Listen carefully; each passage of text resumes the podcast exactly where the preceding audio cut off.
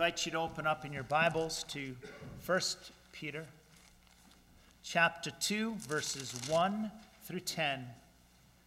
1 Peter chapter 2, verses 1 through 10. Therefore, laying aside all malice, all deceit, hypocrisy, envy, and all evil speaking, as newborn babes, desire the pure milk of the word, that you may grow thereby, if indeed you have tasted that the Lord is gracious, coming to him as to a living stone, rejected indeed by men, but chosen by God and precious. You also, as living stones, are being built up a spiritual house, a holy priesthood, to offer up spiritual sacrifices acceptable to God through Jesus Christ. Therefore, it is also contained in the scripture Behold, I lay in Zion a chief cornerstone, elect, precious, and he who believes on him will by no means be put to shame. Therefore, to you who believe, he is precious. But to those who are disobedient, the stone which the builders rejected has become the chief cornerstone, and a stone of stumbling and a rock of offense. They stumble, being disobedient to the word, to which they also were appointed. But you are a chosen generation, a royal priesthood, a holy nation, his own special people, that you may proclaim the praises of him who called you out of darkness into his marvelous light, who once were not a people, but are now the people of God, who had not obtained mercy, but now have obtained mercy. Thus far, the reading of God's holy word. Let us pray. Lord, open this scripture to us that we may know who we are as a priesthood dedicated to sacrifices in honor of Christ. We pray it in Jesus' name. Amen. Today we remember the Reformation of Christ Church in the 1500s, uh, which occurred and was kicked off uh, on October 31st, 1517. And in the text before us from 1 Peter, we will emphasize one of the important themes from the Reformation the priesthood of all believers, the priesthood and dignity of all those who serve God, of all the saints, of all the believers, whatever their job or station or calling in life. A theme that is seen in the sermon outline that centers on Jesus Christ. It brackets Jesus at the center a holy priesthood, verses 1 through 6, a chief cornerstone, that's Christ at the center, verses 6 through 8, and a royal priesthood, verses 9 through 10. Indeed, we are a people who recognize that we are part of a, a royal priesthood and also a holy priesthood. And in the beginning of this sermon, we'll be focusing on the matter of identity, who we are as set apart, as holy, set apart from a crooked and depraved generation. And at the end of the sermon, we're going to be focusing on the royal priesthood. What is it that we do? What is it that we are empowered with authority to do? For a king, a royalty is one who acts.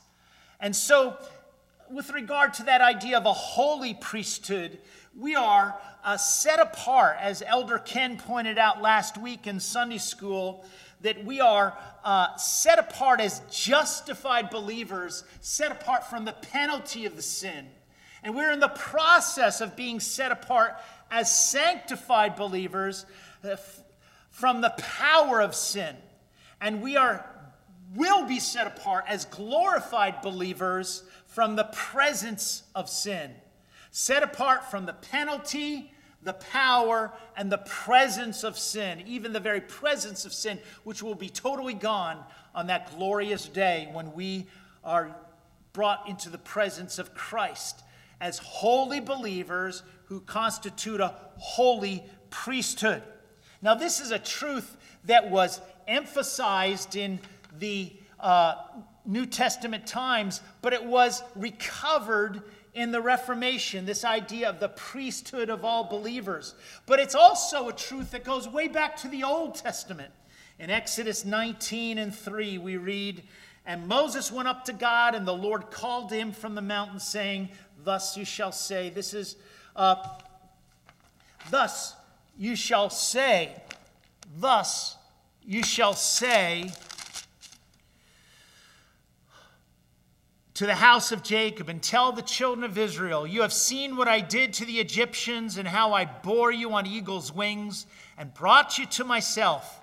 Now, therefore, if you will indeed obey my voice and keep my covenant, then you shall be a tr- special treasure to me above all people, for all the earth is mine, and you shall be to me a kingdom of priests and a holy nation.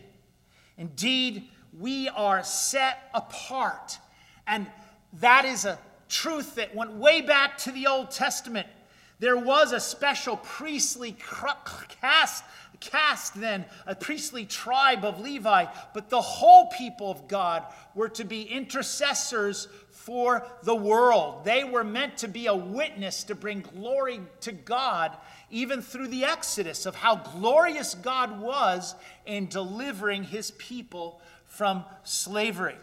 Now, how do we become part of this royal priesthood? How does it happen? Well, if you take a look in chapter 2, verses 2 and 3, you see there the mention of the pure milk of the word that we may grow thereby, if indeed you have tasted that the Lord is gracious.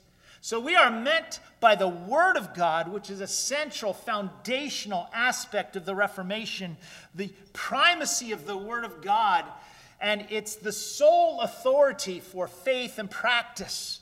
That we would have that Word in our life and it says also, if indeed you have tasted that the Lord is gracious, we need to taste and see that the Lord is good. We need to have a salvation coming into our life. And if we're raised in the church, it may be something that we can't identify a specific moment when it happened, but we need to be able to say today, yes, I do trust in Christ. I know He is my Savior and my Lord. And if you were not raised in the church, or only in a nominal relationship, perhaps there is that moment, that time of turnaround when you can say, Yes, I have tasted that the Lord is gracious. This is how you become part of the priesthood. The holy high priest touches your life and brings you into his presence and incorporates you immediately into two living realities that spiritual house, which is mentioned in verse 5 and the holy priesthood, which is mentioned in verse 5. But there are many who don't want this. There are many who don't want to be a part of a holy priesthood. They, they think of the church as antiquated. They think of people who want to be part of anything holy as holy rollers who look down their nose at people who are in the world. And so we need to recognize that there needs to be a, a drawing, attractive effect of the gospel. And look at verse 4 coming to him as to a living stone, rejected indeed by men, but chosen by God and precious. You see, we're in a very difficult time in our country now with a lot of division politically, a lot of uproar over the election, COVID 19. There's all kinds of things that are out of sorts. And what we offer to the world is that if you have a relationship with Jesus Christ, you come to a living stone, you come to a source of stability. You come to one upon whom you can build your life when personal or national uh, things are in, a, uh, are in an uproar, you have a stone, and that stone is Christ. But He is not just like a, a dead flagstone outside your house that you step down onto when you're going out for the day. He is a living stone. He is in a relationship with you, and He is in a relationship to bring you into something bigger than yourself. Because as we come to Him, we as living stones are being built up a spiritual house. Now, as individuals, we are temples. According to the Bible, 1 Corinthians 3:16, do you not know that you are the temple of God and that the spirit of God dwells in you? That is a truth. And it is true that we keep that individual relationship with Christ, that we recognize that we ourselves are meant to have a holy life and regard our bodies as a temple. But this temple is a corporate temple. It is the church. And we are being built into it as living stones. And we are also then giving a task. We are given a task as a holy priesthood who intercedes for other believers, who intercedes for a lost and broken world so loved by God, that we would be intercessors serving God in our whole life, in our life in the church, and in our life as uh, people in the world who lab- have labor and leisure, recreation, and challenging circumstances that we face in the world, that we're a witness to Christ wherever we go. And so, in that sense, we have to recognize that the spiritual sacrifices which are mentioned there in verse 5 that we offer up are acceptable to God through Jesus Christ. We are not perfect. We're not going to respond in every situation the way we should. We were talking about the power of example in our Sunday school class with Epaphroditus and Timothy and Paul. And we learn much from the godly examples, but we recognize that as we're in this growth process, that we want to respond in godly ways, but it is not always the perfection that we see. And so our offerings are acceptable to God, acceptable to God through Jesus Christ. You see, he's the high priest. He has been designated by God a high priest. And it is in Him, as we offer our lives to God, that they become acceptable as honoring Christ. And the foundational gift that we give is ourselves. You can have all the things in the world we try to give to God, but if you're not giving yourself, if you're not putting your heart and giving it to God, that is not acceptable. In Romans 12, verse 1, it says, I beseech you, therefore, brethren, by the mercies of God, that you present your bodies a living sacrifice, holy, acceptable to God, which is your reasonable service. And do not be conformed to this world, but be transformed by the renewing of your mind. And so, Calvin writes, a holy priesthood is a singular honor. That God should not only consecrate us as a temple to himself, in which he dwells and is worshiped, but that he should also make us priests. But Peter mentions this double honor in order to stimulate us more effectually to serve and worship God. Of the spiritual sacrifices, the first is the offering of ourselves of which Paul speaks in Romans 12:1. For we can offer nothing until we offer to him ourselves as a sacrifice, which is done by denying ourselves. You are a holy priesthood. And secondly, we learn of the chief cornerstone, verses 6 through 8. Why do we believe? We believe because we're sinners. We need forgiveness. We come to a point of conviction in our life that we need to have a relationship with God, and there's no other way to have that except through Jesus Christ. We're broken. We also sense in our life a need for purpose and meaning. You may remember the Michael W. Smith song, Place in This World, back in 93. And he sings there in that song, asking, Where do I belong? Is there a vision I can call my own? I'm looking for a reason, roaming through the night to find my place in this world. Not a lot to lean on. I need your light to help me find my place in this world. You see, we have a need to be connected rightly with God's purposes, and that is done by being part of a holy priesthood by being part of the house of God, this house, this spiritual house called the church. And then it is from there that we launch into the world, whatever our life looks like, in our retirement, in our work, 24 7 if we're in emergency services, or five days a week, nine to five if we're in different types of jobs, if we're students, we're studying, we find our place by finding Christ. And Jesus is the one who is be the, the chief cornerstone. Verse 6 Behold, I lay in Zion a chief cornerstone, elect, precious, and he who believes on him will by no means be put to shame. Yes, here is a touchstone, a, a solid place off of which you can build your life because he has been laid rightly. We, in relationship to Him can find our place in the world. Jesus was rejected, despised, rejected of men, smitten of God, and afflicted. But then He was raised from the dead, perfect, glorious, and seen to be appropriate and the only fitting stone that could go in that particular spot. Some people say it's a cornerstone, other commentators say it's a, a keystone at the top of an arch. But whatever you would say, the reality is that Christ is vindicated. Therefore, to you who believe, he is precious. But to those who are disobedient, the stone which the builders rejected has become the chief cornerstone. There's so many people who reject Christ today.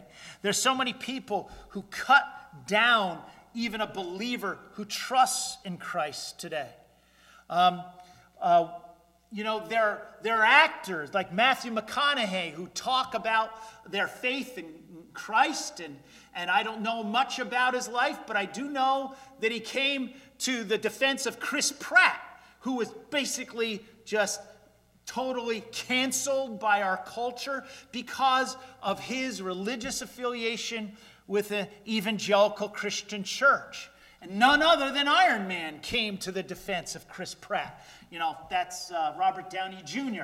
And I'm just saying to you that these realities, which they speak of here, are realities in our world, that there are people who are, are wanting to put to shame believers, as it's and yet, it says in verse 6 even though you may be canceled now, you will be vindicated at the end. You will by no means be put to shame at the last day. And this Jesus, who is canceled by our culture today, rejected, has become the chief cornerstone. And the result upon those who are disobedient is that this Christ is a stone of stumbling, a rock of offense. He is one who is appointed to be the stumbling block for those who reject God. You come up against the rock which will judge you. You will be even crushed under it, according to a parallel text. And so I want to say to you today this chief cornerstone needs to be at the center of your life. And in the center of life, your life, you will find that he is the one who gave his life for you individually and gave his life for you corporately. As it says in Galatians 2:20, I am crucified with Christ, nevertheless I live, yet not I, but Christ lives in me. And the life I now live, I live by the faith of the Son of God who loved me and gave himself for me. There is the individual intercession of Christ for sinners, for people like you and me, for any who will be drawn to come to this lovely living stone, that you come to him and approach him in faith. And then there is also the text, Ephesians 5:25. Christ also loved the church and gave himself for her. You see, here is the intercession of Christ for the whole body of Christ, for this kingdom of priests for his bride. See, Christ is the one who died for the church, gave himself up for his bride, which is the church. And we are not individually the wives of Christ. Christ is not a bigamist. He doesn't have this wife and this wife and this wife and this wife. He died for the church, the one church of Christ. And so, as you consider your relationship with Him, consider that as you need Him, you need Him in the fellowship of the body, even this holy priesthood, this building from God, this spiritual house, which we spoke about in verse number five. And now, as we go to the third point, we see that this is a royal priesthood. It is a priesthood with a job to do. A king is authorized to act. A king acts with executive authority. And we, a royal priesthood, are authorized to serve Christ in the church and in society because Christ is Lord both of the church and society. There are two kingdoms. There in, as believers, we act together in the church to worship God, to serve Him. And in society, we act individually. We don't go into society with a preachy attitude as the church, pretending like we're the economists and we're the politicians and we know better than the rest just how to set things right. William Wilberforce was a devoted Christian, but he went in as a member of parliament to bring Christian values to England, and that led over uh, 20 years from the end of the 1700s into the beginning of the 1800s, with first the abolition of trading in slavery in the British Empire, and then after that, an abolition of slavery itself. And so he acted with a royal authority from King Jesus as an individual believer, as his conscience brought him to gather so many people to that cause to remove that evil from society. And so this goes back to us giving ourselves totally to the Lord. Are we going to present our bodies as a living sacrifice, holy and acceptable to God? I want to bring you three applications from the Bible. I want to bring up uh, a parallel text for you. If you please keep your finger in 1 Peter, but just turn over with me a moment, please, to Hebrews chapter 13 and verse 15. Hebrews 13 and 15. And this speaks to how we offer up the sacrifice of praise, which is mentioned here. We proclaim the praises of him who called you out of darkness into his marvelous light. It also speaks to how we offer up spiritual sacrifices acceptable to God through Jesus Christ from verse 5 of chapter 2. So, reading from Hebrews 13 15, therefore by him let us continually offer the sacrifice of praise to God, that is, the fruit of our lips, giving thanks to his name. But do not forget to do good and to share, for with such sacrifices, God is well pleased. Obey those who rule over you and be submissive for they watch out for your souls as those who must give account. Let them do so with joy and not with grief, for that would be unprofitable for you. So here we see, first of all, that our offering of a sacrifice is a sacrifice of praise, that we are exalting who God is and his character. We thank God for what he has done in his deeds of salvation history and that we would do that together, that we would be continually offering as a church the sacrifice of praise to God, giving thanks to his name. For me, that has continued uninterrupted since I was born. There hasn't been a time when I haven't been worshiping God. It wasn't always because I wanted to. My parents dragged me to church, whether I wanted it or not. It wasn't up to me whether I got the comb through my hair with the salt water on it that made my hair crusty and made me look okay and neat for Sunday morning as the preacher's kid. It wasn't up to me whether I was going to go there and go to my Sunday school. It was just what we did.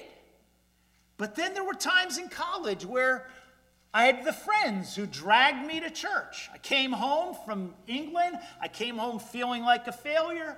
And my kid, my friends knocked on the door and they dragged me off to their Episcopal church. And I loved the liturgy. I loved Christ at the center of that liturgy. And I loved the music. And that was enough to keep me for that season of my life. And I'm saying to you, you need to praise God. You owe Him this. It isn't just whether you're going to get something out of the worship service, which I certainly hope you do. I hope you do. But it's about you bringing your sacrifice of praise to God. And so, secondly, you need to do good in terms of charitable acts. Verse 16 do not forget to do good and to share, for with such sacrifices, God is well pleased. That's why I was talking about the open door this morning. That's why uh, I'm so thankful we have deacons who share with the needs of the God's people and the needs of the community. That we would have various responses for various opportunities, that we would do it directly by giving through the deacons fund, but that we would also respond immediately when you hear somebody sick. Maybe you would cook that person a meal or drop off a gift card in the mail for the Olive Garden or Cooper's Cave or even DoorDash, that you would be someone who, in some practical way, helps others. And this is a reflection of you being part of the kingdom of priests. But now, keeping your finger in 1 Peter, turn back with me to another text in Colossians, please. Colossians chapter 3 and verse 22. Colossians 3 and verse 22. And there we read verse 23. Colossians 3 23. And whatever you do, do it heartily as to the Lord and not to men. You see, the immediate context is bond servants. It's people in a relationship with a master, but we are all bond servants to Christ. We, we serve him gladly, and we should be those who do everything as to the Lord. We are meant to glorify God in our whole life. When you do your homework at school or at your home school, do it heartily as to the Lord. When you pursue your professional or business obligations, do it heartily as to the Lord. When you love your children as a mother or father, sacrificing through long nights, do it heartily as to the Lord. When you serve in the church, cleaning the building or teaching or mounting something in the building or, or uh, serving on a committee, do it heartily as to the Lord. Everything that we do that is godly and in accord with God's word is a sacrifice of praise, even if it doesn't involve singing. So that our solitary life, our home life, our church life is our calling to serve God. This is what's called the doctrine of vocation. There are not two levels of work. The upper story is the ecclesiastical, full time religious professionals like me, and they're holy and they're priestly. That's what they were trying to tell everybody in the Middle Ages. And that's why you had this whole class of parish priests and then monks and nuns in the convent. And they all, those were the holy people. They were serving God. The rest of us, well, basically, we were the workhorses necessary to keep society moving along and to give offerings to keep that other group of people fed. But that is not what the Bible says. We are all part of the kingdom of priests. And we are meant by this not to say that uh, we are not responsible to office holders. There are people, as it says in Hebrews. Remember those, obey those who rule over you, and be submissive, for they watch out for your souls. There are ordained leaders who are meant to lead us and to call us. And we have a responsibility for your souls. We're going to have to give account for the people who are uh, in our congregations. So it does not mean an absolute leveling of the church, that there's no authority structure, but it does mean that we are all priests. And I'd like just to think about how that worked itself out in Calvin's day. Just give you some examples of how this priesthood of all believers looked. There was a time when they were fighting um, uh, a group of people who were uh, very licentious, who were uh, wanting to uh, be uh, living in ways that, that sound a lot like today. Uh, people who uh, had a secular attitude and who have a promotion of, of free sex, even back then in those days. And there were these uh, uh, persons who were licentious and they rejected the scriptures as a dead letter. They resorted to wild allegorical interpretations to suit their fancies. And these were called the libertines. They promoted a lifestyle against God but yet they still wanted to be part of the church. And this is somewhat what I ran into in the mainline church, uh, which I served in for several decades. They, they still wanted to be a part of the church because they felt like that was a place they wanted to belong because they were raised in it. But yet, they were not willing to give up the, the world. And so there was a long process of discipline which lasted 20 years from 1535 to 1555, and men such as Jacques Gruet, who were under the suspicion of poisoning one of Calvin's fellow pastors, Viret, was, was disciplined for his iniquity. But then in 1555, a golden era of the Christian faith arose in Geneva, which was in startling contrast to Rome where uh, Martin Luther went and visited, and he was totally disillusioned when he went down to Rome to see all the corruption, both of a monetary and a sexual nature, that was tolerated in the home of the papacy. And for nearly two centuries, from the middle of the 1500s to the middle of the 1700s, there was a, a golden era in Geneva until men like Jean Jacques Rousseau, who was a native of Geneva, and a Frenchman by the name of Voltaire, who lived for about 20 years at Ferney, very near uh, uh, Geneva, brought in the corrupting influence of their secularism. But for those two centuries, for the most part, the churches were filled. The Word of God was preached daily. Family worship, reading the Bible and praying with your family was the rule. Praying and singing of the Psalms abounded, and the whole city seemed to present a community of sincere, earnest Christians who practiced what they believed. That's a quote from Philip Schaff. This is the priesthood of believers as it hits the ground, as it has an impact upon society. There was a greater emphasis upon cleanliness. Filth was removed from the houses and the narrow, crooked streets. There was a superintendence by the civil authorities of the, of the markets where food was sold, and that superintendence prevented the sale of unhealthy food. Hospitals and houses for poor people were provided and were well maintained. And so it came to this point where everyone believed that what they were doing mattered to God that they were doing it as unto the Lord and not for men. And that raises the bar and that raises the quality of our efforts. And it provides this leaven of a positive quality that we are salt in this society. This doesn't mean that we boss the society around, that we have the inside scoop on everything, but as individuals, we go out in society and live as Christians and the effect was known so much in Geneva that Farel said in 1557 he would rather be the last person in Geneva than the first person anywhere else. And Knox said that Geneva was the most perfect school of Christ that ever was in the earth since the days of the apostles.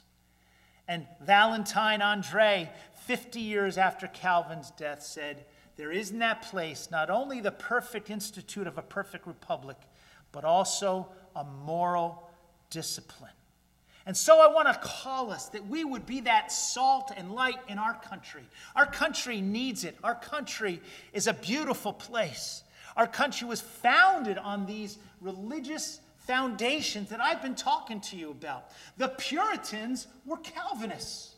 The Puritans were Christians, and Christians of many denominations flooded into this country and gave us a great foundation. And now we need to go out, we need to serve the Lord, you need to vote, and you need to be living in your personal lives according to your conscience before a holy God who has called you to be a holy priesthood. Let us pray.